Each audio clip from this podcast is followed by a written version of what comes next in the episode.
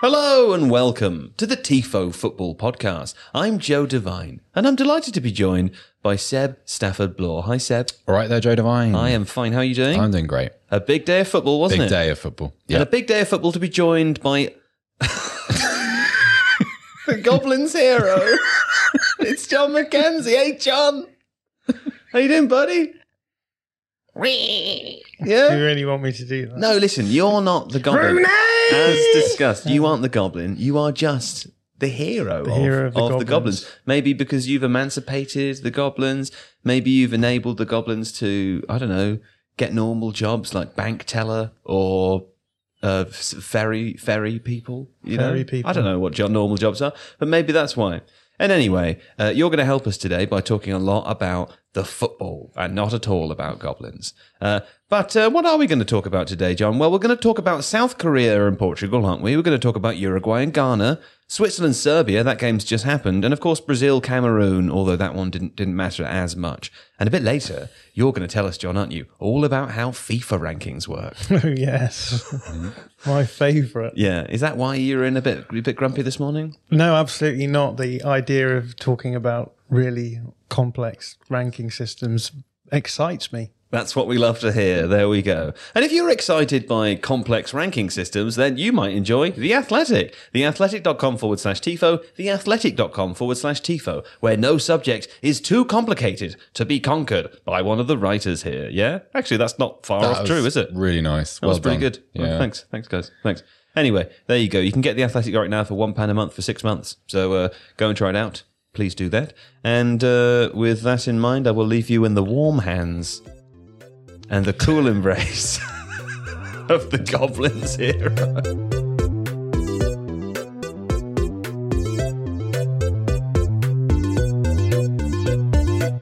Yes, where else to begin? Uh, but with South Korea 2, 1 Portugal, John. Um, this is a bit of a surprise. Yes, although this was another one of those games where one of the teams had already qualified, and so they fielded a weakened side. Um, so, yes, it was it was un, it, unexpected, I suppose. But when you consider that the Portuguese put out a, second string team um, and Cristiano Ronaldo, who got an assist actually, although for the wrong team, um, which was I think the most enjoyable aspect of this game. But yeah, went went one one for a very long time, and then right at the end, the the Korean Republic got a a really nice transition goal.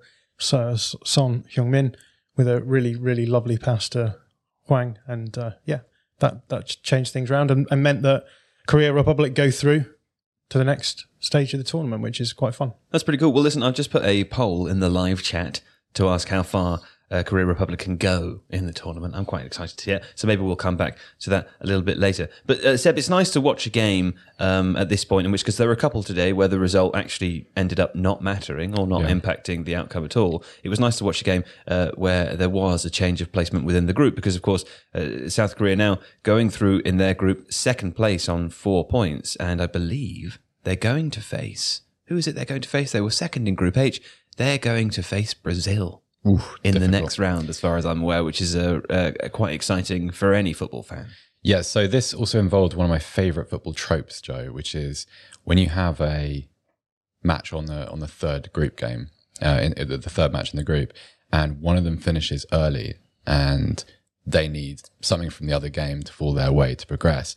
You get a huddle of players in the center circle. They've done everything they've can. They, they, they can. They've won their game, and they're waiting for confirmation. And the TV camera kind of settles in them, and you see the moment of confirmation, and you see the mass moment of celebration as well amongst the South Korean players.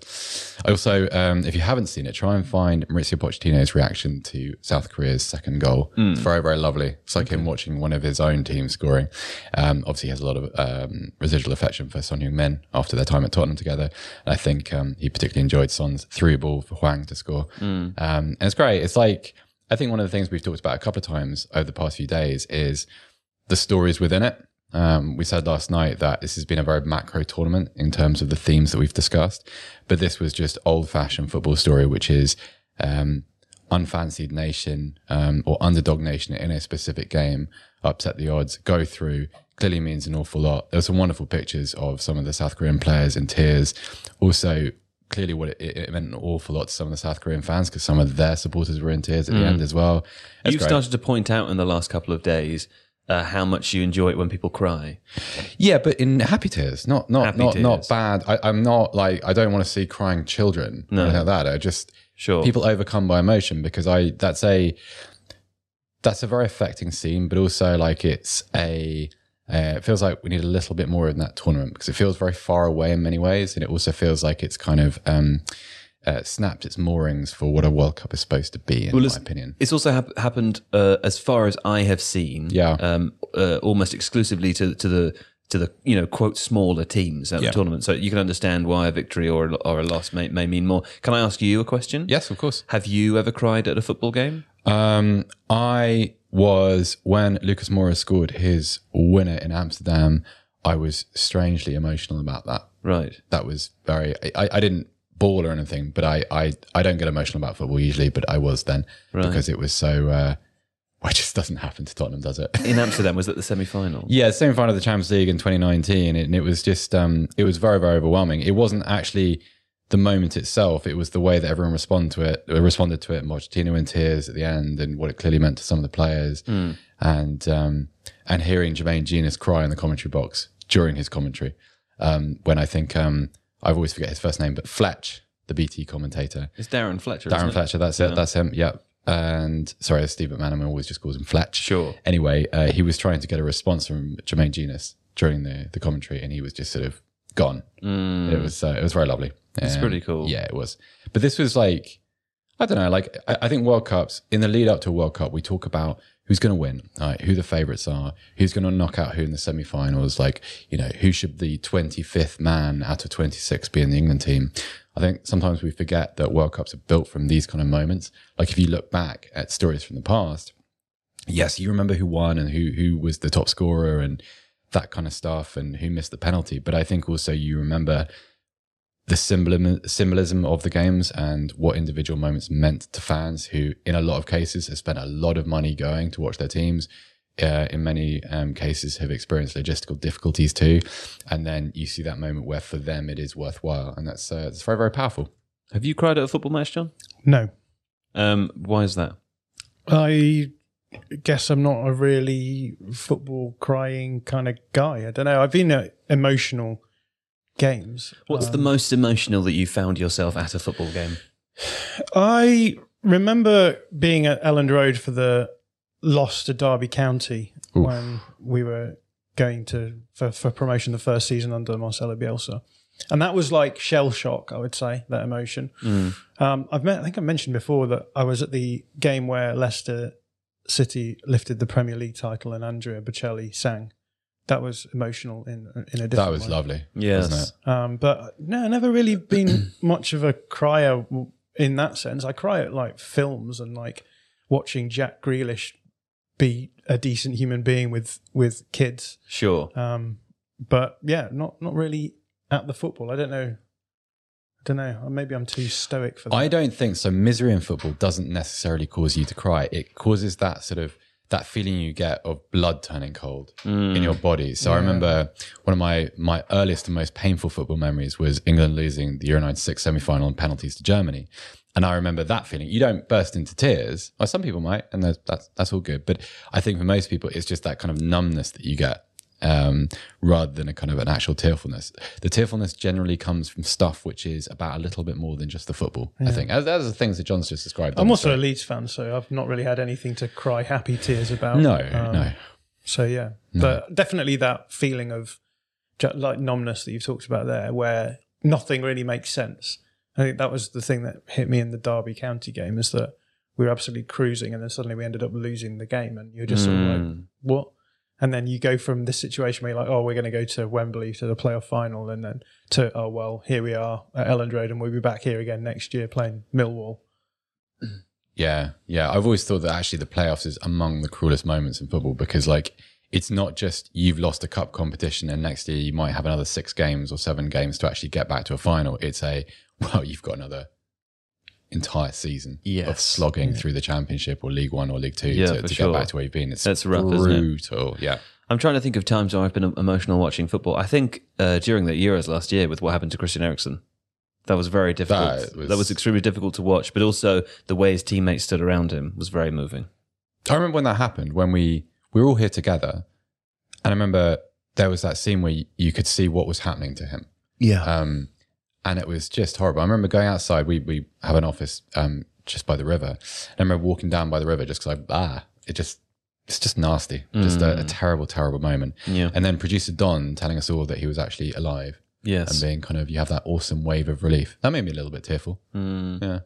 Well, there we go. Okay, fine. Well, listen, uh, South Korea are advancing, John. Um, it does. It feels like with this tournament there have been a. Oh, I should say actually, I put an, I put a different poll in the chat, and uh, forty-two percent of our audience have cried at a football match. That's really interesting. there you go. That's quite nice to know, isn't it? People should um people should tell us why over the course of the episode. Maybe Sure. that'd be fun. Sure, that would be fun.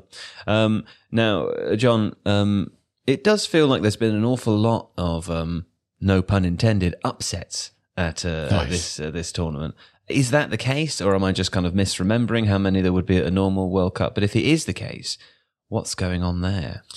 Yeah, th- this is something that I've been thinking about a lot through the course of the the tournament, and it's it sort of goes back to the conversation that we perennially have about England, um, which is people think that Gareth Southgate should set the England team up to play much more expansive football, much more exciting football, because he has pieces at his disposal to be able to to play in that way. And one of the things that I've noticed is that it seems as though a lot of the teams who um, are losing in the group stages are teams who are maybe playing in that more expansive way. So part of the argument given is, well, you know, Gareth Southgate is correct because he's setting the team up to to get as far as possible, um, rather than teams like Germany, who, as everyone was has been saying, playing quite an aggressive defensive, an aggressive attacking way, which leaves them open for for um, defensive transitions.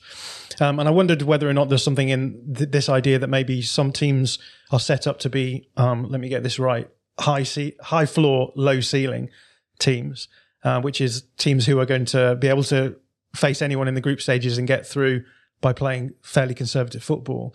But then teams who are high ceiling, low floor, teams like Germany, where they are set up to play really well in the knockout stages against some of the elite teams, but they're maybe a little bit more risky in the in the group stages as well because they're playing I, I guess more expansive football, which leaves them open to being counted on by teams like Japan or Saudi Arabia in the case of Argentina.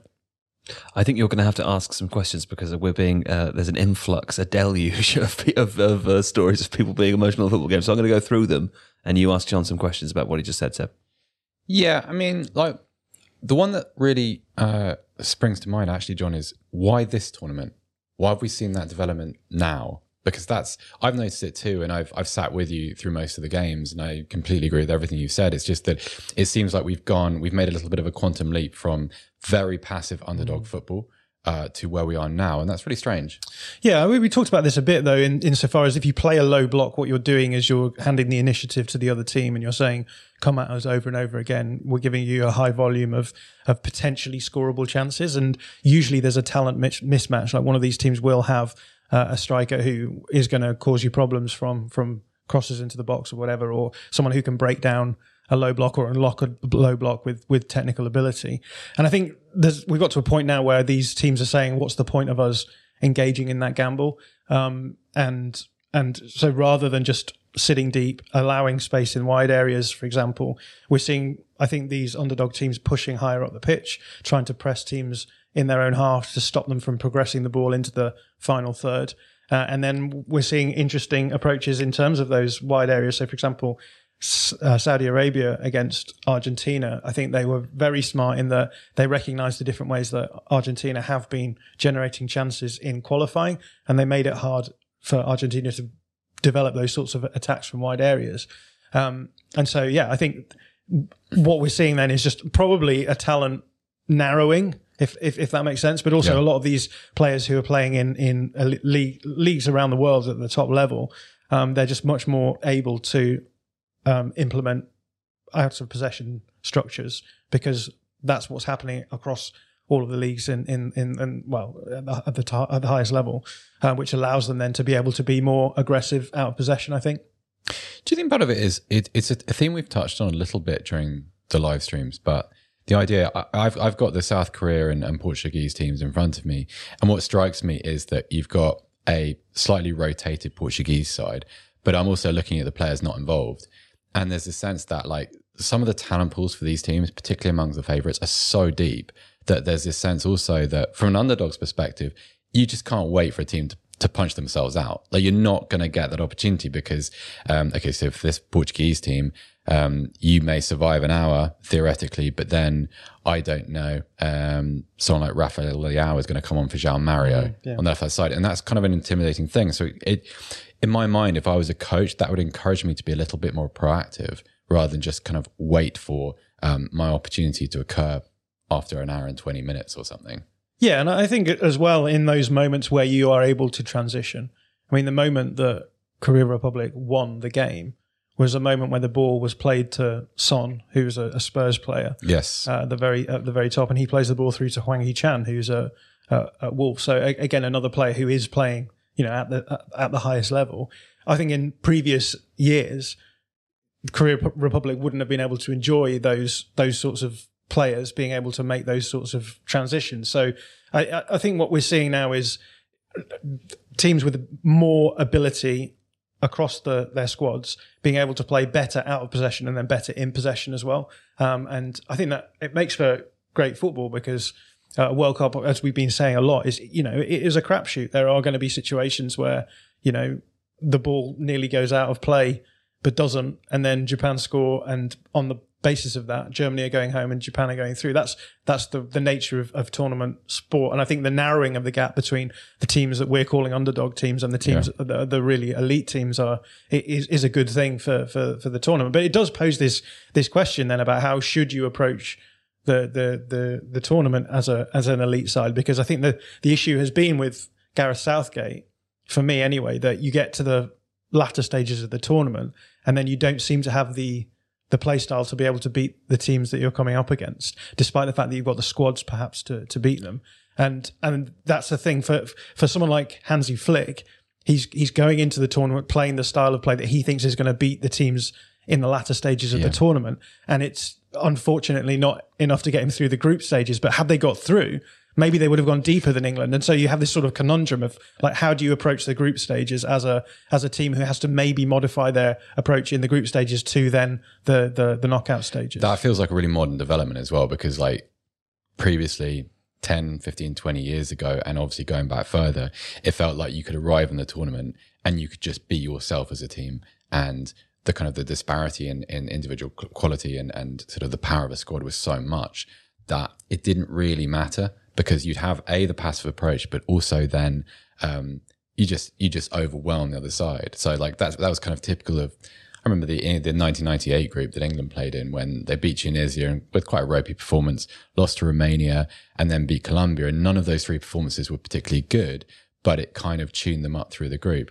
Um, I've got a nerdy question for you actually because it's a thing that's come up throughout the tournament. Almost every night we've spoken about transition um, and different different teams and how good they are at transitional football.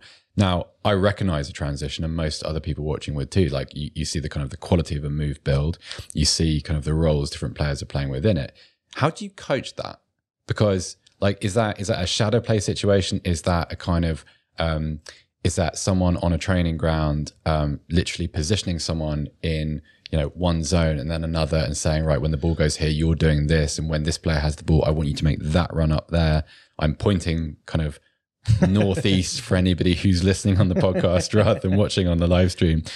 How do you how do you become a good transitional football team other than just having a lot of players with pace and technique? I think that there is logic and reason behind the way that you might approach these sorts of things, but I think they probably come before the stage where you're actually doing the transitioning. okay Um, so, for example, you're, you're a Spurs fan, so Yes. like Spurs are, are set up to be a transitional team, right? Yep. So you get the the deep build up, you get the baiting the opposition in to create space, and then you have players like Harry Kane, Hon, uh, Son Heung-min, and and um, Kulusevski, uh, ideally in your front line because those three are are really good transitional players. I, I think the best thing you can do in those situations is just breed familiarity between those front three so that they know what the other player is going to do because it, it comes down to these these transitions always come down to doing everything in the right order yeah and getting everything bang on right so that was what that was what happened in the Korea Republic game is that the ball was played to to Son he got well, progressed the ball towards the goal, held on to it long enough to evade a challenge, and then saw the run and played it. You just have to get all of those things right in the right order. So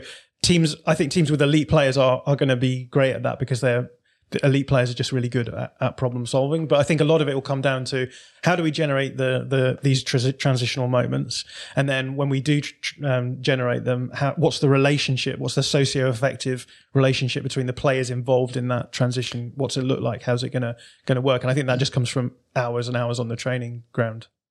Joe, would you like back in? Yeah, sure. I mean, I think shall we have a quick break, and when Sure. we come back, we can carry on chatting. Yeah. Okay.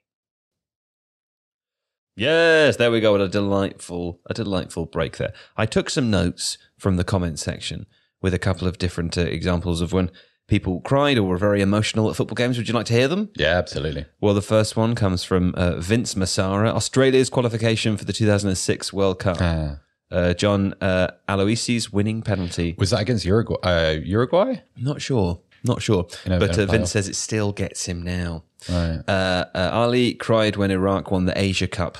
Biggest underdog story in all football. That's very good. In fact, we have a We have a video that. on Tifo It's one of my favorite that. videos. Yes. This one's slightly different. Omar, I cried during a game of football because I got a concussion and played on. And when we lost, I just started crying. Concussions are weird. I've had a concussion on a football pitch, and it, it is not a good what, thing. what happens to you? Um, well, I, what happened to you? I got I went up for a header, and the person who was heading the ball, I got to the ball before the person who was challenging for the header with me. was the and I was the went- person challenging a wall? Well, they they challenged my temple, so I headed Oh. through the ball, moved the ball out of the way, and then he came through the side of my head. I was down on the floor, passed out for a few seconds, and my teammates were quite nervous. Yeah. I went off, but then someone had to leave, and they were like, "Oh, you're standing up, you can come back on." And I just remember wandering around the pitch, being like, "I'm not entirely sure why I'm Right. here." Just in general, not just like why I've agreed to come back on. I was just very confused about the state of the world and everything. Yeah. It's it's really scary. So I I had um I had quite a few concussions. My last one was on the day that David Beckham scored his free kick against Greece at Old Trafford.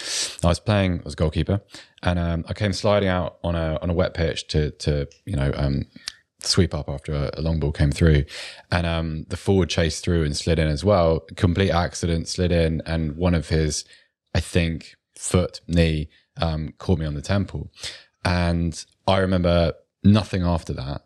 And I remember sitting in the, um, I remember sitting on the coach because it was an away game afterwards, and we had the, um, we had the, the the England game on the radio, and Beckham scored, and everyone went crazy. I just sat there like this, just completely pale. Wow. Also, really frightening. I couldn't read for three days afterwards. So obviously, I was at school, and so Can you read now? I can read a little bit now. I'm, Okay. I, it's better now Yeah. because you know it's been 20 years, and Sure. over time, of course, that comes back. yeah. But I remember being in a um, in a in a lesson on the Monday morning, and I was I was reading, and I could read the words, but that bit where they sort of your brain interprets Well, them makes and deciphers what they mean just was missing. Three days later. It's really frightening. Wow. Really okay. Well, th- yeah. We there we go. We feel Omar Don't there. get concussions. Be careful. Basically, Yeah. is the moral of this story. Uh, Gage Wilson, uh, I cried uh, from California in the USA and have been a Liverpool fan uh, uh, my whole life. When I got to Anfield for the first time to see a game, couldn't keep it together, says Gage. oh, bless. Um, Adam, this one's interesting. I had heart arrhythmia that caused a heart attack in 2017 when I was 22. I was watching the Denmark game when Eriksen collapsed. Yeah. Full on lost it. Fair enough. Good lord. Oh, anyway, uh, thanks so much. I mean, there were so many uh, uh, uh, stories there. Um, I also got a good question while I was in the chat from Jabril. Jabril asks, um, after the conclusion of the group stages, what are the things that we will miss from these kinds of group stages that have four teams in? Given that the next World Cup is it? Am I right in thinking that it will Yeah. have three team groups? 48 teams, three team groups. Yeah. yeah. So what will we what will we miss about that? I mean, I guess it's you know the what we've seen tonight and what we saw last night and this kind Yeah. of idea that Someone else pointed out no nine pointers, by the way. No teams have, have, have won every single game. No, that's. That, I mean, but then I, I think we've we've observed off camera that actually we've been quite lucky with the jeopardy on the final group day. Uh, also, this idea that on that third game, when when the matches are happening simultaneously, the landscape is continually shifting and it's exciting and interesting and and one goal changes everything. And then you see things like the news filter through to the other stadium and players having to react and managers making substitutions on the fly to to kind of alter a game again. And mm. I you know today was a really good example of it because obviously Uruguay felt they had the game won took off Luis Suarez and then their situation changed and Suarez was left helpless on the bench watching his international career end, Also crying. also crying. Yeah. Yeah. Okay. Well, listen, before we move on from the emotional talk, um, I've pinned a comment in the live chat of what I think is the best sports YouTube video. Uh, it is by, let me just open it up again so I can get the, the proper uh, name. It is by uh, Le Breton. I think this. I think it's a French channel. It's all clips, all of the best clips put together. It's like 16 minutes long, and it's got uh, that song by uh, um, M83. The outro is such a good. Oh my god, it's such a good video. I watch this video. I would say once every six months, and have done for however long it's you know four years. Fantastic, fantastic video. Uh, anyway, I've pinned it. Go and watch it uh, after you're done with us. Don't leave now No, don't leave now. as we will see the uh, the live stream viewers dwindle. Um, but anyway, fine. Let us discuss then, as you just began to, Uruguay two, uh, nil Ghana. Seb, bit of a dis- disappointment uh, for us because we were uh, hanging out a little bit earlier on with uh, with Carl Anka, who was Yeah. um, sad for Ghana to lose, of course. Um, and of course, the Ghana coach uh, Otto Addo has resigned since. Yeah, about an hour ago, he has resigned. Still not quite sure as to why or what the um, justification is there, but he has resigned. This was, let's say this to begin with, because I felt like this was lost amidst all the talk of 2010 and Suarez and handballs and that kind of thing. Um, Uruguay are a pretty talented side. And I think um, realistically, in any game between them, Uruguay would be considered a favourite. So, had Ghana won today, that would have been an upset. Um, I felt, and this this might be me um, overemphasizing the narrative, but it felt as if what happened in 2010 was a little bit too prominent today for, for Ghana. Don't blame them at all for that because if that was if that had happened to me or my country, I think I would feel the same way. I don't think you get over something like that because it's just so cruel. Um, and that's not me attributing blame to Suarez necessarily. It's just what happened, but it was a terrible thing to happen. Um, a terrible kind of footballing trauma to experience. Um, and psychologically, Uruguay were in a very good place with this game. They they managed a lot of it very well. I mean, even to the point where Suarez's presence on the pitch was antagonistic. I felt like um, Suarez did Suarez things. He um, he was at the heart of both goals. The second Uruguayan goal is an absolute picture. It's a beautiful piece of football. It really was. It was um, tremendous. Uh, and converted by a really crisp volley by Da, Ad, by Da. I think I pronounced that right. Mm-hmm. Pronunciation king. think so. Uh, people's pronunciation king. Yeah. Thank you. Um, and Pronunciation hero, I prefer. Okay, fine.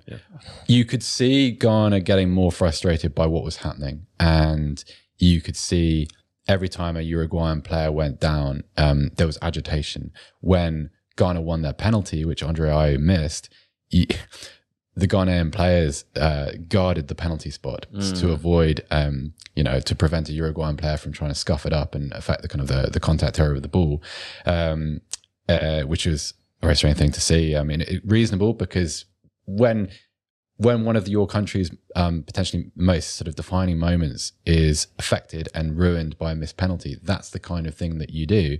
Darwin Nunez got booked trying to scuff up the penalty spot anyway, and I, I just it was too there was too much angst in this game, and I think sort of emotionally that's quite a that's a place where Uruguay are comfortable to go. I think these are kind of uh, I don't I don't know what quite the right word is for this, but there's a um, it's just an area which they seem to to thrive in. Um, these are talented players. These are players that are capable of winning in multiple different ways. Um, these are this is a seemingly a very cohesive side full of players that kind of want to fight for each other. Um, and yeah, it just it felt like Ghana were playing against Uruguay, but also playing against what happened 12 years ago too, and that's very sad. I think um, I think there was some. John, you didn't you don't have any tactical observations. You wouldn't mind if I if I okay. So um, one of the things that kind of oh I've I've done this. This is my favourite bit of the podcast is when uh, Seb tries to detach the pen from the side of the uh, the tactics. So the problem last night was that someone had put the pen in a bit too much, a bit Sure, too far, and it someone. was hard to someone. Yeah. And then I kind of I moved the board while I was trying to get it out. That's right. Yeah. um, yes, J- uh, John is writing. Um, is doing the the JJ thing. oh, now John's writing Seb. Um, I want to talk um, kind of positively about Ghana because um, I was really um, taken by um, Ahmed Kudus, who uh, he's shown here in, in what looks like a, a number nine or a false nine position. It's really not how he played. He was more just, I mean, he was probably uh, Ghana's most advanced player for much of the game. At the same time, he spent much of it also sort of roaming this central channel, um, you know, he was almost go as far back as between his own two central midfielders behind Andre Ayew, Jordan Ayew, um, Inaki Williams too. Um, he is.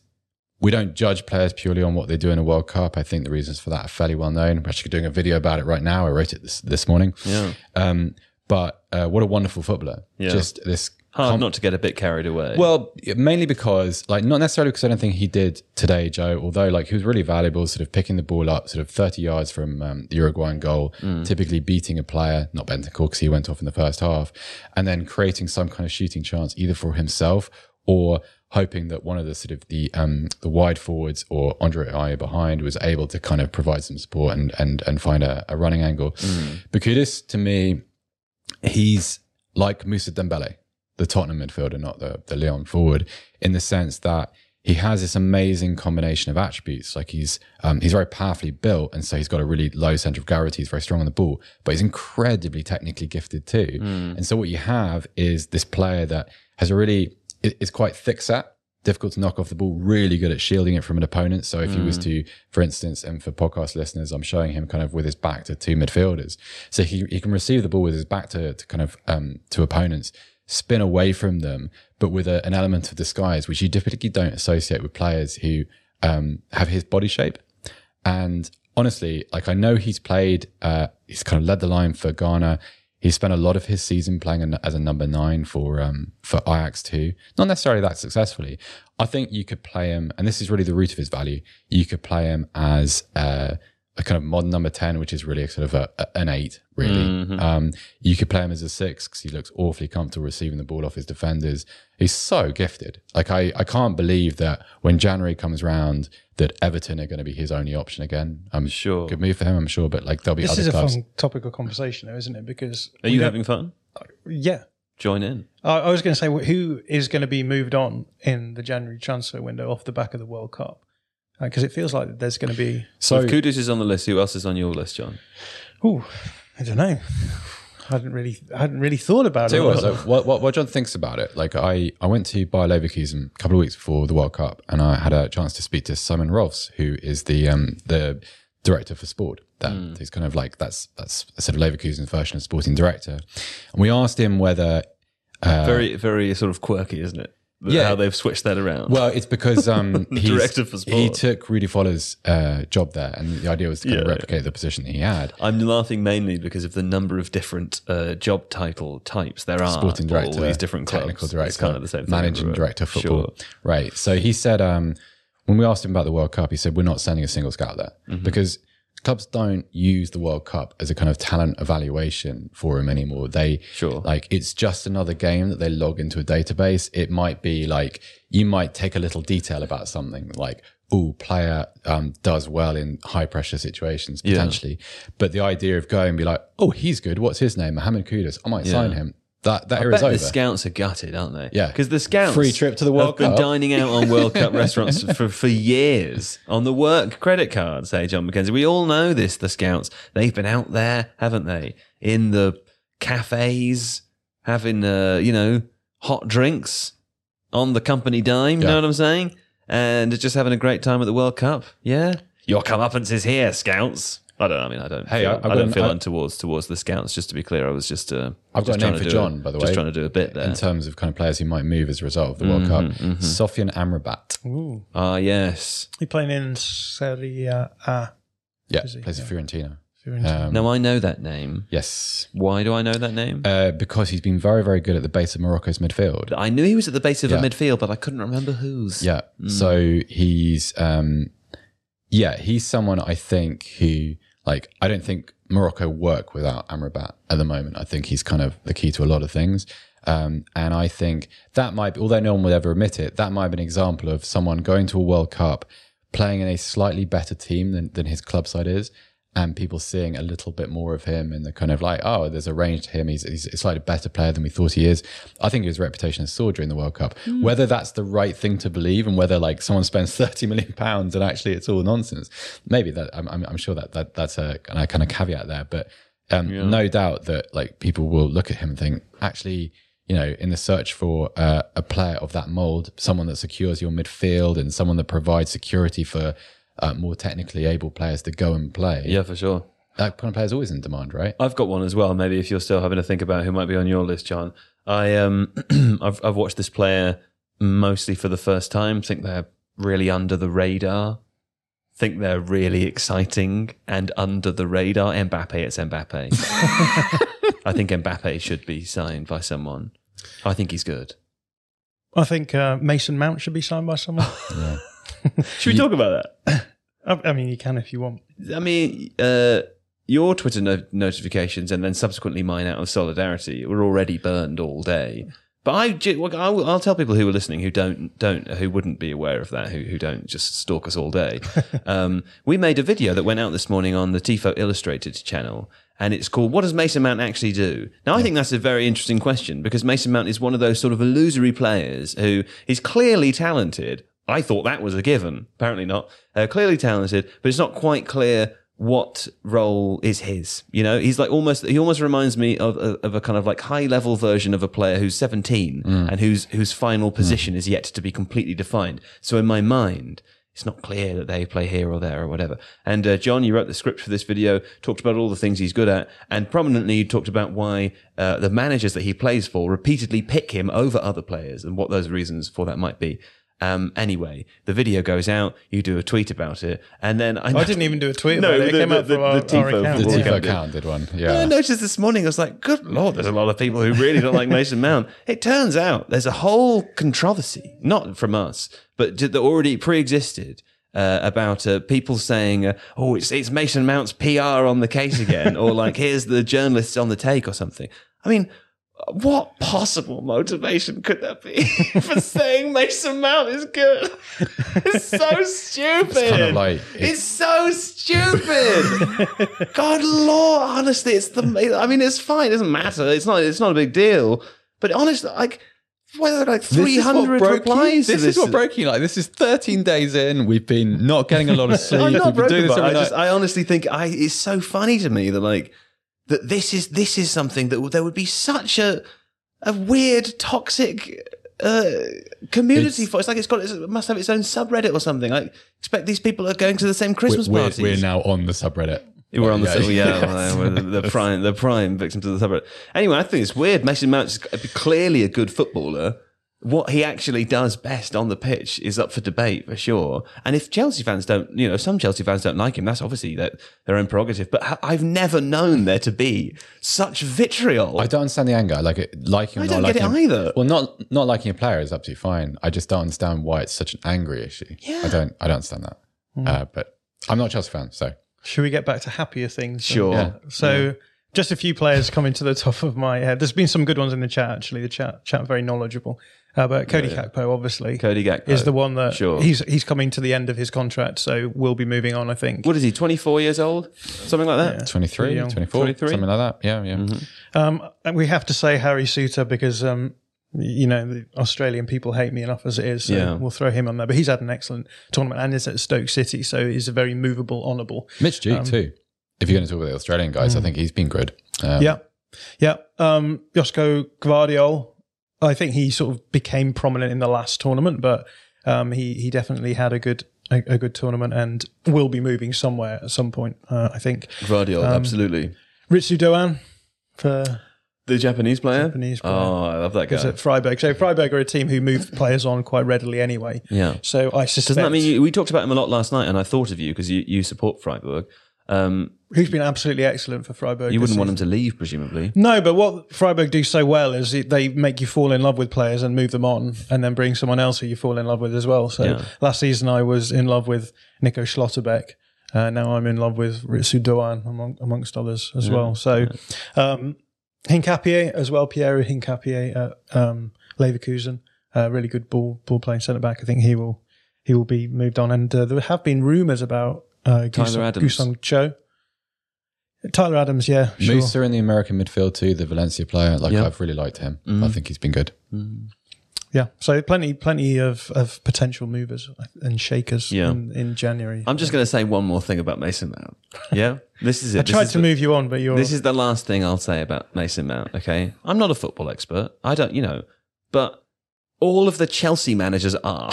Yeah, they all are, and the England manager is. Yeah, and they repeatedly pick that player to play in their team. I mean, what more evidence do you need that that is a good football player? Don't take my word for it. Huh? It's a funny thing because Mason Mount has been a kind of um, wunderkind from as long as anybody can remember. for as long as anybody Moves can to remember. Germany for what? Six That's, months. that's Wonder Kid for the people who aren't fluent in German in the chat. So when when Mason Mount was playing age group football for the England team, he was this is the feat people expected him to be the feature of the England senior side, and so there's always been this perception that like he's just been promoted and promoted and promoted. I I just I I don't understand why he's so objectionable. I I there are England games where I think he should play and where I don't think he should, but sure. um yeah. I'm not saying he's the best player in the world. Do you know what? No, Ev- no, yeah. everything I've said is a tweet I would have t- deleted as a draft. That's what this Because is. it's not really worth the It's not really No, worth the engaging. no, no, no. Everything I've said about it, I would have written it out and then gone, yeah, Yeah. I wonder how high up the list of like central midfielders who can attack a bit Mason Mount actually is, though, because it's, it's a very. It's, it's not when you think about it like that. There's not a lot of them at that level. Sure. So he could. He's feasibly in like the top fifty midfielders in the world. That's mad, isn't it? And yet, and yet people, and yet people think he's think he's awful. Yeah. Should we go for a really expensive dinner later? now, now we've said that. Now we've earned our cash. Yeah. Can I? Can I? Um. Can I? Uh. Not an under the radar suggestion, but I. I'm Mbappe. almost. I'm amazed by how good Luka Modric still is. Yeah, yeah. It yeah. is like I was saying to JJ yesterday. We were watching. I, I, there are times when I watch him play at the moment. I think is he better Here's a question for you. than he used to be? Could a Like, team could a team buy Luka Modric for two years? What do you think? Two year contract, Luka Modric? which team? I don't know. Any, Any team, big Like- team, There's not many that he wouldn't improve. Like he's Arsenal. yeah I quite like that. Now I've said it out loud. What do you think? yeah of course. Like yeah, Luka Modric to Arsenal? I object to it as a Spurs fan. Sure. Yeah, but like I mean, there aren't many places that he couldn't go and start. I think is probably fair It's mad to to think Modric was at Spurs, isn't it? Seems is so long long, time ago. ago. It is Long, long time ago. Yeah. Okay, fine. What time? What time are we on, producers? We're on four. Okay, let's have another. Let's have another break, and when we come back, we will talk about a bit more football. Yes. Okay. Switzerland three to Serbia. This was a this was a very exciting game. Uh, what happened in this one, John? I'm just trying to find it on the board. Oh well, what happened in this one, Seb? Well, really good first half. Hmm. Uh, two two at half time. Um, a lot of tension in it. There's a lot of ill feeling, which goes back to 2018 and the kind of the um, you know the the uh, animus between some of the Serbian players or most Serbian players and um, Xherdan Shaqiri and Granit Xhaka. But it was it didn't really boil over until probably about an hour in, John. I would say, and and and for the most part, there's some really good football played. Um, lots of different things to admire, which I think John will speak about in more depth. I know he's kind of interested in um, the selection of Mitrovic and Vlahovic up front. I'm um, not sure I've ever seen John as satisfied as when He really Mitrovic liked scored. You just kept saying over and over again, "That's a really, really good goal. Yeah, yeah. That's a perfect goal." He really liked I've it. never seen a goal like that. I love that goal. It was. It's not that I've never seen a goal like that Yeah, before, you didn't but say it's that that one. It's that y- what everything that happened was what you thought is going to happen hmm. before it happened, and then it happened. Yeah, Yeah. hundred percent. That's what it was. It was whole like thing resolved it itself was like the the passes went in the right area, the cross went in the right area, the run was in the right, and and Mitrovic didn't even have to change his run. He just glanced the header into, and it was just everything about it was perfect. It was, It was a but- really lovely finish. yeah, and and it was a really fun game in terms of what was going on tactically. So Mm-hmm. Yeah. I talked a little bit at the beginning of the tournament about why Serbia are quite fun because they're one of the few teams who are playing two out and out nines. Yes. and then they promptly didn't do that in any of the games apart from this one. So we finally had Vlahovic.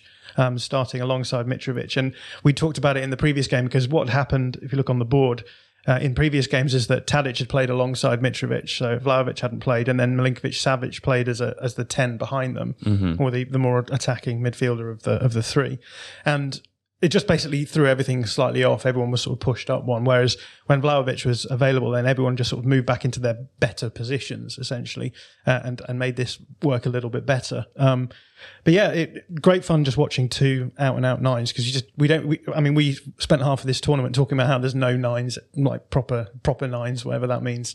Um, and and then we got a game with with two absolutely top level elite number nines playing, and they both scored in their own different ways. Um, so Mitrovic with the header, and then Vlahovic doing that sort of that sort of finish that he has in his in his toolbox, which is looks like he's not going to score, gets somehow contact on it, and then it seems to dribble into the bottom corner somehow, Yeah. um, running through the middle. So yeah, that was it was great for fans of, of number nines in that respect. I let me add a third number nine because I thought uh, Breel Embolo was absolutely brilliant. Absolutely, like yeah. Embolo, Embolo is someone who for a long time was expected to be a, like a real force in European football. If you go back to his time at Basel, when he signed for Schalke, people thought that's what a brilliant deal because he was actually rumored to go to Manchester United at the time, like everyone is every single summer, admittedly. But he he suffered some terrible injuries. He had a um, uh, he had a I think it was a, a fractured ankle and or lower leg uh, in his first season at Schalke. It took him years to you know regain his fitness, but also at the same time, Schalke was a, a disaster zone for quite a few years before their relegation from the Bundesliga. And this is the first tournament I think because this wasn't really the case in the European Championship 18 months ago, where Embolo looks healthy. Um, and you can see the full range of his abilities. Now you know how um, how after a game people put YouTube compilations together of like, oh, John McKenzie touches and skills against Manchester United. Do you find one of them Bolo? Watch it. That everything he does is so selfless and so kind of he works so hard, and it's all, all, all of his contributions are like laced with like a perfect understanding of how to protect the ball, like, but also for where his teammates are too. And you see, like, it's a perfect example of a lone forward working really, really hard for his team, but then also at critical moments having the class to sort of, um, you know, for the second goal, make the run to the back post, but for the third goal, make the run which sets up the goal, which I think Remo Freuler eventually scores at the back post. It's a beautiful goal. That it's probably one, one of my favorites of the uh, of the group stage. But he was just superb, and and I think it's it's a nice story because he's still only I think it's 24 or 25 um but one of the two. Um he's still in his mid 20s feels He's 24 until he's 25. he, so he certainly is. that is works. definitely definitely true. Um even though it feels like he's been around forever. So it's really nice to see maybe um the beginning of a second act. He's at Monaco now and it seems to be going relatively well for him but um just a great performance and it's sort of you know when a player there's a lot of hype around a player when he's a teenager and people kind of dismiss him and then eventually he comes back and everyone's like actually he is a player and he's kind of having his moment in a really important game. Because this is a you know okay it's not the most high profile game but this is a very very big game for all sorts of different reasons footballing and political. And um he was uh yeah he was certainly among the Swiss match winners. I wanted to talk a little bit about just the way that Switzerland were trying to cause problems for, for Serbia, actually, because Serbia playing in a in a three five two formation, as we've said, and they've got wing backs here and here.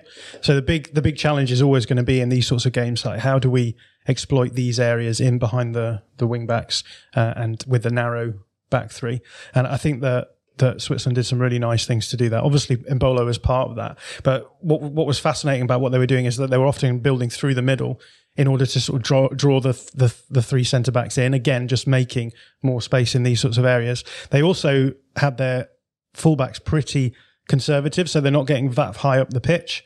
Um, so that means that essentially you're you're pinning the fullbacks a little bit as well. So you're a- again generating more space in these sorts of areas. But yeah, Embolo, um, I didn't mean to do that. Embolo really, really good at dropping in to help out, um, picking the ball up and then and then allowing the ball to be feathered through into these sorts of areas. Um, so we saw Shaqiri into the into the wide into the areas. wide areas. Sorry, on either side. Um, we saw Shaqiri score in the in the first half from from one of those moments, and actually the the second goal for for Switzerland came from actually I think it was Widmer getting into this kind of area where the the Swiss build up through the middle has pulled everything quite tight, generated space to run into in behind the fullback, uh, and then Widmer gets the, the ball in, and then Embolo's doing that other thing that you want your centre forward to do, which is getting in behind the line of the defence as well uh, and finishing at the back post. So really, really smart ways of developing space in those wide areas, which is what you want to do against a three-five-two. And yeah, they they very much deserved uh, to go through uh, on the basis of this game. I think. Okay. Uh, Brazil nil, one Cameroon, Seb. That was the other game. We didn't pay a huge amount of attention to it because Brazil were already through, uh, but Cameroon won. Yeah, and it's absolutely so. Vincent Aboubakar is box office. Uh, just a brilliant, brilliant header to win the game. One of those where his weight is kind of distributed in the wrong way, and it kind of suited really more to a flicked header, and yet gets um, I suppose enough neck on it to actually redirect it in back across goal and score. He then takes his shirt off to celebrate, gets a second yellow card, and gets sent off. and it's just like that's it. I mean, why not? I guess if you know, if you know absolutely you're going out of the tournament. blaze of glory, right? Blaze That's glory. it. You know, Absolutely. um, Cameroon. I have to say, like, I, Cameroon better than I expect them to be. Mm. Um, just unlucky that kind of the the results didn't really drop for them. Yeah. Um, but Aboubakar is a he's an interesting guy. Like I, I, I- it was fun listening to Carl the other night talk about him and kind of some of the controversies he's got involved with around Afcon and Mohamed Salah and, Yeah. and that kind of stuff. Um, so yeah, but we we kind of made the the, the choice to, to both watch the Serbia Switzerland game because we thought that's where the group would be decided, and we have to kind of make those difficult choices in you know when when the games are simultaneous. Yeah. So we um, we focused on the other one. Yeah, Brazil seemed to change up their entire team though. Just looking at the the starting lineup again, I guess they are uh, of the opinion, as we discussed a couple of days ago, that it's better to rest players when you're already through than it is to uh, keep that uh, team momentum playing together. John.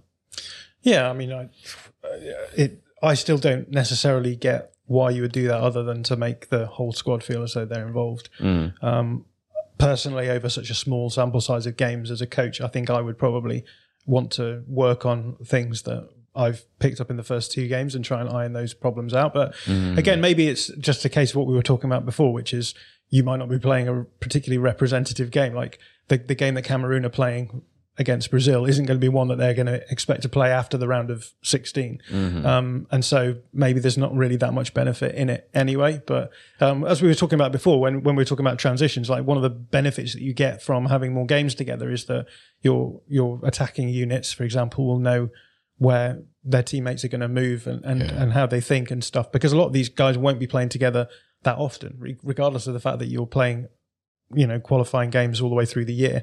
It's it's i just always think in these situations it's better to get the experience than it is to get the rest. Um, but I- I- that's based on nothing other than my gut feeling. So clearly other coaches don't feel that way so. I think I'm right in saying that actually there was a Ederson made a really really good save in this game, and it was actually from uh, you know at the time the first shot that Brazil had faced on target during the whole competition, which is quite interesting.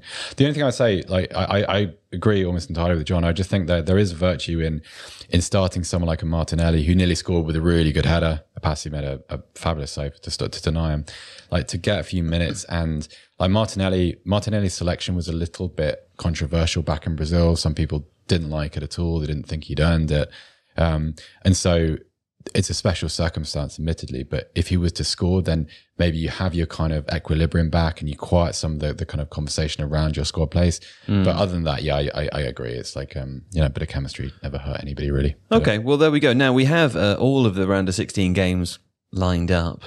Uh, Netherlands play the United States. This is on the, the Group A, C, E, G bracket. I looked at the bracket for the first time last night so I can see who's going to face who potentially.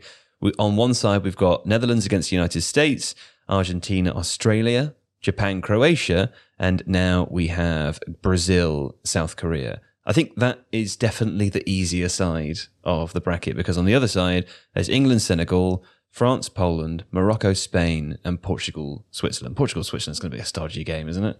yeah that looks like it's going to be one of the stodgiest games of that of that group i think Yeah. But it's a really interesting mix of teams isn't it across Yeah, the, sure. the tournament and Yeah.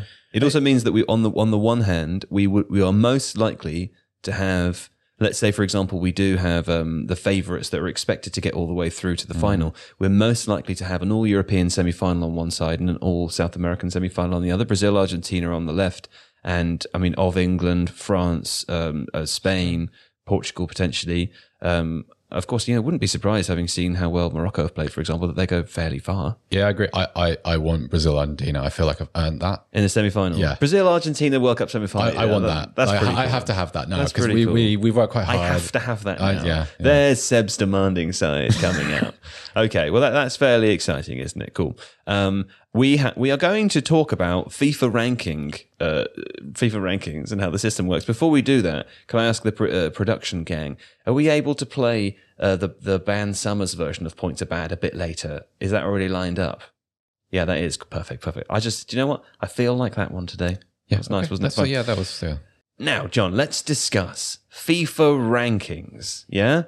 my favorite We had this conversation because Belgium, who are bad and out, yeah, uh, or were bad during the tournament and out, are, are technically ranked second in the world in the FIFA ranking system. And that seems a bit nuts to me. Uh, so I was curious to know how the ranking system actually works, why it's the case that Belgium are second when there Yeah, are so clearly what- better teams. I've got the FIFA men's rankings on the board in front of me. So Brazil are top, and then Belgium are second, and have been first or second, I think, since 2018. So they've been there or thereabouts for quite a while now. Who else have we got on the list? We've got Argentina, then France, then England, then Italy, then Spain, then Netherlands, Portugal, and Denmark. Right. Um, and this is correct as of October the 6th. It's worth saying at this point. Um, obviously, there's been a lot of games played in between that that that time frame, so there will be change afoot. Um, but yeah, the big question is, well, how Belgium still still there? And I think to answer this question, we need to have a certain amount of context given. So in 2018, the FIFA World Rankings, which have been running since 1992 in various guises, they decided that they needed uh, to change uh, the way that they were doing things. Now, before that point, what had been happening was a simple point system. So there was an algorithm that worked out how many how many points you would get for beating a, a team, and you got that that that number of points. And what would happen is that it would aggr- a- average out over a four year period, um, and that would be the the ranking system that you would get. But there was a problem with this, and that problem was that well, I've got it, I think I've got it on this next next s- slide. So this is a slide from FIFA's own PDF explaining the new system that was brought in in 2018. And as you can see here, um, they've they've said they're adjusting the game weightings to give less importance to friendly matches because what was happening is that uh, because of the algorithm that was used to apportion points before 2018, if you played in an international friendly, it gave you fewer points than you would do if you were playing a compet- competitive match. And because your ranking was then based on an average of points across four years, if you were playing friendly matches, your your ranking points would go down. And so what we saw So teams don't all play the same number of friendlies. Right? yeah, sure. And there were some teams who recognised this. They mm. they read the small print and they realised that actually it's better for us to not play friendly. Nerd teams reading the small print. Yeah. Come on, that's like major nerd teams. It is quite nerdy. But so so for example, Wales and Romania I think went through periods of just not playing any friendly games because it bumped their ranking points up, and it meant that then when they were being put into pots for uh, tournament selection, they would get in a higher pot. Um, so obviously there was an issue here, so things had to change. So in 2018, um, FIFA brought in this new system, which was which is called SUM, S-U-M. Yeah, Um, that's very catchy. What they did was they moved from that point system that I've talked about already, where you're averaging points out over a four year period, to an ELO rating system. Um, you know what an ELO rating system is, Joe, don't you? I sort of do because you say it to me when we play video games a lot, and I and I go, yes, John, that's absolutely yes. The the e the ewo elo, yes, that's right. What is it? What is So- that? Yeah, Arpad Elo was a was a Hungarian dude who work, wanted to work out basically a scoring system that would work for chess. Elo was a guy. oh, yeah. There you go. Smart, isn't he? learning so much. Yeah. Okay. Come on. Um, and the idea was is that you want a, a system which is going to mean that if you play a game against someone else who has a point, a set of points, and you play against them, then there'll be an algorithm to work out how many points that you will lose if you lose to them, or how many points you'll win Yeah. if you win against them. So it's a scarce it's a scarce system because everyone has a set number of points and they get passed backwards and forwards It's a, between there's a different people. finite number. That's right. Yeah. So the the idea then is that what happens is you as as teams play one another, they should eventually over time end up in in a in a sort of ranking that, that um, shows shows you what's going on. Do you there. think if you ever had a baby, you might call it Elo? Probably not, to be honest. Um, okay. but yeah, so at the bottom of this screen in front of me, we've got the the algorithm for working out how many points are going to be lost when two teams or, or one, depending on who loses or wins. Um, and it, it looks very complicated, but basically, it's your your ranking points. Basically, are the points that you have before you play, um, plus I, which is the um, the importance of the game that you're playing. So again, you're you are still getting um, weighted towards whether or not you'll get you're playing a friendly game versus like a competitive game. Uh, and then here you've got the the result. So if you win, lose or draw, uh, and then it can be penalty shootouts as well, which changes things as well. And then the other thing is the expected win thing here. So really simple algorithm that works out how many points you you lose or gain. Based on whether you're expected to win or not. So that's why, for example, if I play and dominate a silver ranked player in Rocket League, I get very few points. Exactly. Because I should be beating the silver. So in this part of the equation, there's actually um, it takes into account the the rating levels of both teams involved. So if you lose or win against a team that's quite close to you in the ra- ranking system, then it won't be a huge points change. Right. Whereas if you play someone who's a lot lower than you in the, in the system, then it will result in a, a bigger points change. yeah. Okay.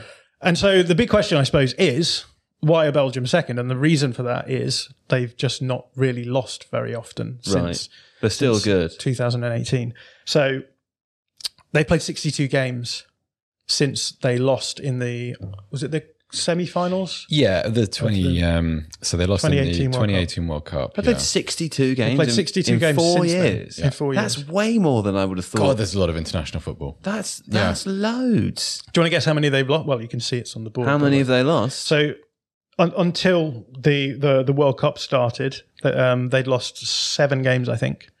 in the, Um, of those 62, Yeah, that's not many. Not many at all. And it's worth. So we've got a, a list here as well. There's a couple of things to note. Firstly, the teams that they're losing to are really highly ranked, pretty much. So there was a loss to Switzerland. Um, that was the first loss that they had after the World Cup. They Switzerland are currently ranked, ranked 15th. I suspect back then they may have been even ranked in the top 10. Yeah. I didn't check that out, but I think they were. since then, all of the losses that they've had until we got to the World Cup warm up stage just before this World Cup, so a couple like a month ago, they lost in a World Cup warm up to Egypt and then they lost to Morocco in the World Cup as well. But before that, everyone was inside the top 10 pretty much. And as I said before, when you're using an ELO system, if you're losing to teams who are close to you, you don't have, you don't see much of a, a points change. The other thing to notice is that a lot of these teams they're losing one game in the Nations League, but then winning the other fixture. So they're basically swapping points backwards and forwards as well. Um, So Belgium will forever be second. pretty much, yeah. Wow. Seems like the system doesn't work. Is that a fair criticism or am I misunderstanding? I it just feels like it it's it's an imperfect system. That's all. Like it's kind of it's also I think it's worth remembering that FIFA rankings are ceremonial, right? They they don't qualify you for anything. Like if you if you finish in the top whatever of the tennis rankings at the end of the year, you go and play in that tournament in the um in the O2 arena. It's not the same in football. You don't sort of get easier access to the World Cup, for instance, or you know, it, it's um yeah. So I, I don't have a problem with it. It just in my mind, it's always the thing where when I was younger, the FIFA rankings would be released and England would be somewhere, and everyone would be upset about it for one reason or another. Yeah. And that's what I associate with my mind. And also, um, since John started saying ELO, I've just been um, hearing Electric Light Orchestra songs in my head and not Yeah. really thinking. I've kind of glazed over a little bit. Fair enough. He has brought me down. It's worth saying as well, just quickly, that um, if we look at the actual points tables as it, as it stands, there's about 40 points between Argentina in third place and Belgium in second. And I worked out how many points that Belgium probably will lose by losing in the group stages of a World Cup to Morocco. Yes. And it works out about 13 points. So they will take negative 13 points from, from that result, Right. which is not enough for them to drop down even to the next level on the on the on the chart. So um, I guess the the big problem seems to be that because the when they brought in the ELO ranking system, they just ported across everyone from the old system onto the new system, and it, it seems just it seems legitimately hard for you to really drop in any big way out of that out of mm. the position that you're in. Most of these teams are in similar positions. I think there's a couple of teams, Croatia and Uruguay, have dropped out, but largely Really? That's interesting. and Okay. even then they've just dropped into the like the top 20 so you have to pan quite hard i think to to really change your position in the, in the mm. You, you know, the, the one that actually surprises me is France. Like on the basis that they have performed extremely well over the last sort of uh, since 2018, obviously winning the World Cup, but getting to uh, they got knocked out by uh, by Switzerland, I suppose, which damages them. But like on the basis that they have performed significantly better in terms of actual trophy hardware than Belgium, Brazil, or Argentina, and yet still actually the difference between them is quite substantial. Still, i think this is again comes back to what we showed before which was that belgium haven't really lost to any low ranked teams that often um, because france have france have lost to i think luxembourg in in maybe a, a qualifying game at some point or a, a nations league game uh, and those are the results which really hammer your points system because there's such a big gap between between the two two teams so Has that happened to Germany? Because they're not in the top 10. Mm, Well, I mean, if, if you think about it, they've had consecutive World Cup eliminations in the group stage. They've lost to, as John's explained, the effect of losing to a lower ranked team is actually quite significant. Sure. Um, also, they have, um, not in the recent round of games, but they suffered a Nations League elimination, a relegation, sorry. Um, they've also had, Didn't England? yeah, the, the, England most recently, but sort of in the Nations League campaign in which um, England got to the to the finals in Oh, Portugal. that in that one, one, okay. Germany ended up getting relegated from their group, and they came back, and you know, Well, it's quite interesting to look at this and think about uh, as it applies to the current uh, World Cup, of course. Belgium, the highest team up there, already out of the tournament. Italy in sixth place, not in the tournament. Um, Denmark in tenth, going out as well. Everybody else through. The chat is telling me that actually seedings are based on rankings. So apologies, chat. You're quite right, of course. Mm. Okay, well, thanks, John. You're welcome. Shall we play Points Are Bad now? I'd like to play points are bad. Should we all put our headphones on and then cue Craig so we can listen to a nice song? Go on then, Craig. Yeah, we're going to listen now to uh, Band Summer's version of uh, Points Are Bad, which is a lovely. Ver- I listened listened to it last night. It's a lovely version. It's much better than the, than the You've really hideous taken to original. it, yeah. yeah. Hit it, Craig. Points are bad,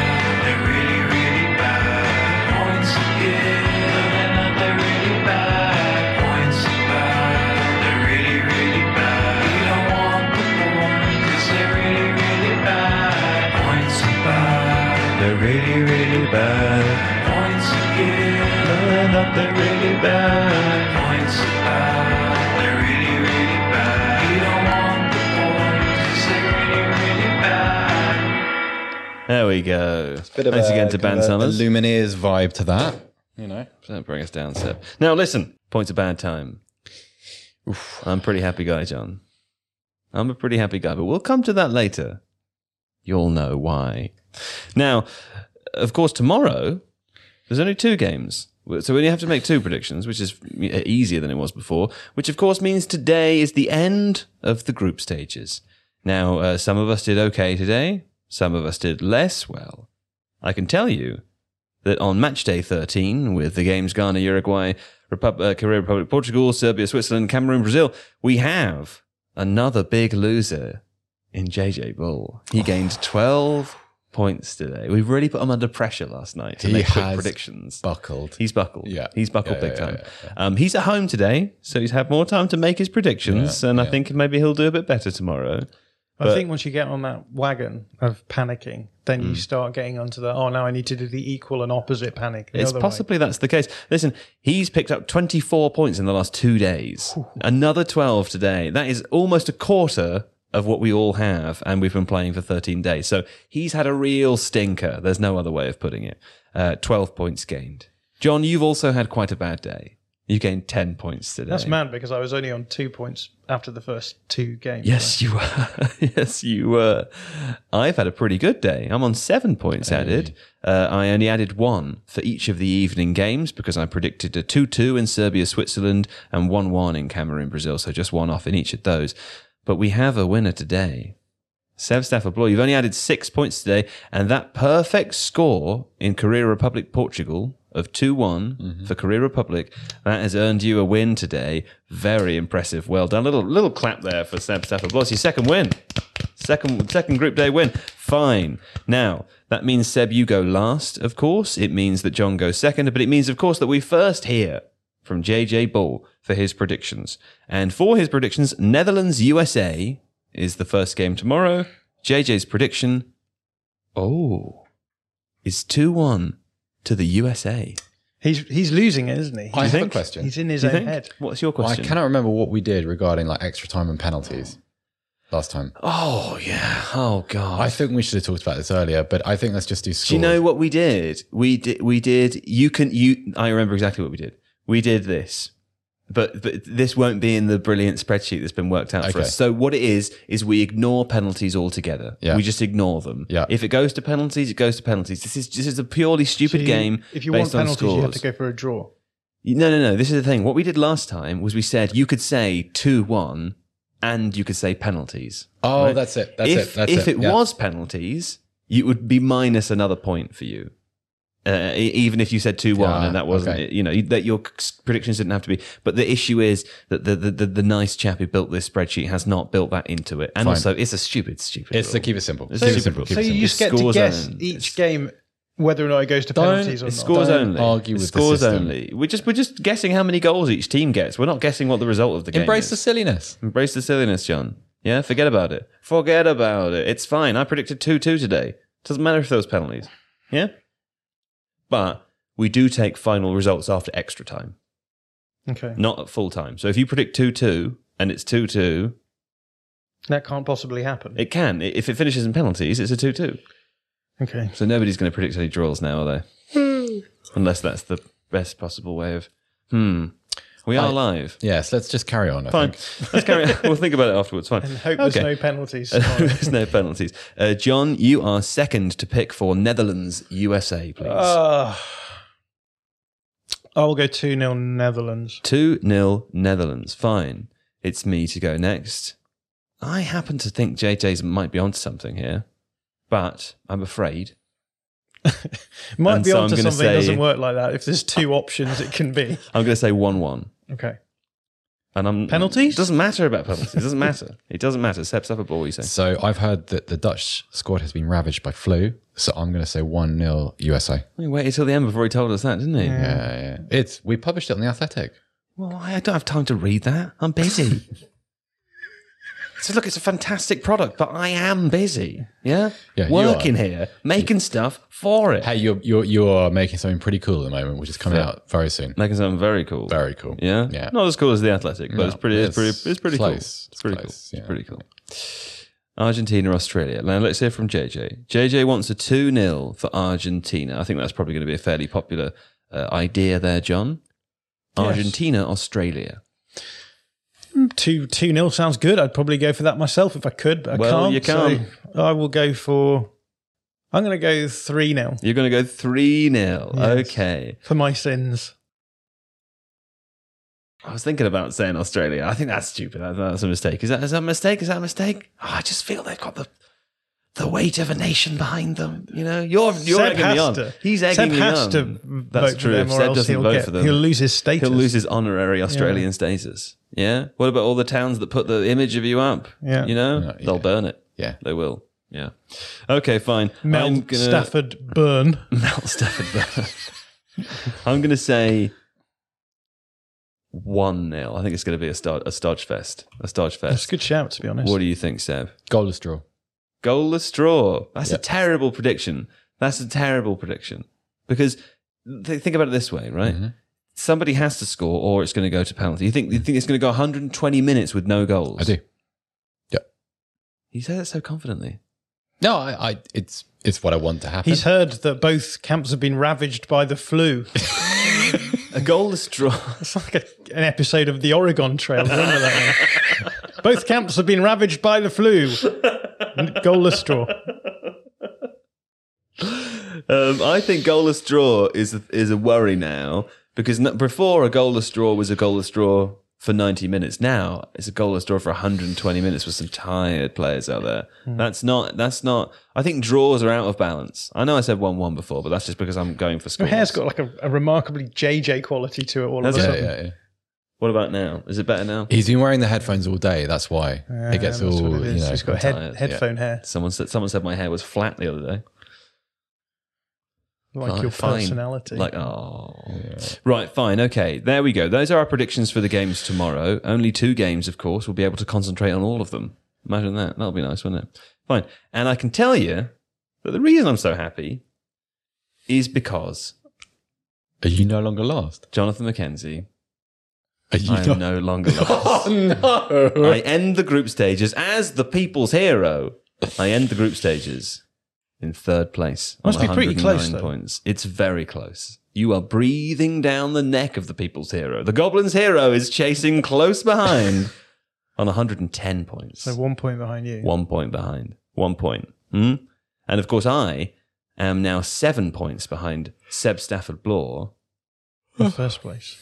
Who is our new leader at the end of the group stages. JJ has totally Oh. ruined it. How Oh, that makes me so happy. 104 Oh, points. That makes me so JJ's on. happy. So there, there, there is now there is only eight points between first and last in this game. It's all to play for. It's never been all to play for at the end of the group stages before. JJ thrown it away like a like an idiot, like an idiot man has thrown it away. A fool, a fool, Seb. oh, I, I just I, I can't believe it. love it. I love it. You This, excited? this is all part and parcel, though, of the World Cup becoming more competitive because we've never had more ridiculous results so that your crazy predictions end up becoming true. Stupid. It's Yeah. stupid thing. You read the Japan result was stupid and it came through. See, see, it's said in jest. It bothers him. No, no, it doesn't bother bit. me at no, all. No, no, no, no. It It's the spirit of the game, and that's that's We- what I respect. play, Those most are not about- your spirit of the game No, I eyes. respect Let me, that. let me tell you, let me tell you a little something now. I'm going to tell you a little inside something now. well, we can watch uh, if if John has any kind of emotional reaction to this or not. But uh, John and I too play Rocket League with one of our good power over friends. One of our good friends, and. Our good friend, not very good at the game. Yeah, bless him. He, he tries very hard. But he's not that good. And when he plays on my team, we we win pretty regularly. And when he plays on John's team, all you can hear is John saying, "Why don't you do this when you're on anyone else's team?" Yeah, the world's against you, isn't it, buddy? The world is against me, but I do respect the way that you play this game. Thank you. You play it from the heart, unlike JJ Bull. That's true. I play with the true spirit of the game. Yeah, I do. I embrace the chaos. There we go. Fine. Well, listen, JJ Bull, uh, cheating is no longer working for him. He's in second place. He's going to have to find a new strategy to approach this with. And let's see if his predictions for tomorrow can aid him in developing his uh, his winning technique further. But Seb Stafford Bloor, another round of applause, Seb. I think it's the first time you've ever been first this deep. Yeah? Well done. Thank you very much. Well done. Thank you very much. Cool. Well, Seb, thank you for coming. Thanks, Joe Devine. And uh, John McKenzie, thanks for coming. That, that- yes, I was contractually obliged, but you're welcome. Yeah, great, man. His hurt little face. Um he's, the, he's the commentator. Did you get it on Did it. camera? We got him to do Was it. he on the camera? Oh, switch back to him and do no, it it's one, one more of those things where you can't ever see it. Oh, It's like the. Doctor Who episode where Chat, the it was so statues funny. move. It was funny. He did this with his hands. okay, cool. Uh, Don and Craig, thank you very much. Thank you to editor Nathan for all of your hard work. And um, is that it? Yes, it is. Goodbye. We'll be back again uh, tomorrow with JJ Bull, and it's as a special treat. Uh, and oh, for Monday and Tuesday, uh, uh, the first the games before the final break, the, the, the, the games before the, the first two break days, uh, Seb is uh, is uh, uh, going back to Germany, and it'll be me, John, and JJ. So look forward to a, a tactical affair. Yes. Uh, for now, au revoir, tschüss, auf Wiedersehen, goodbye.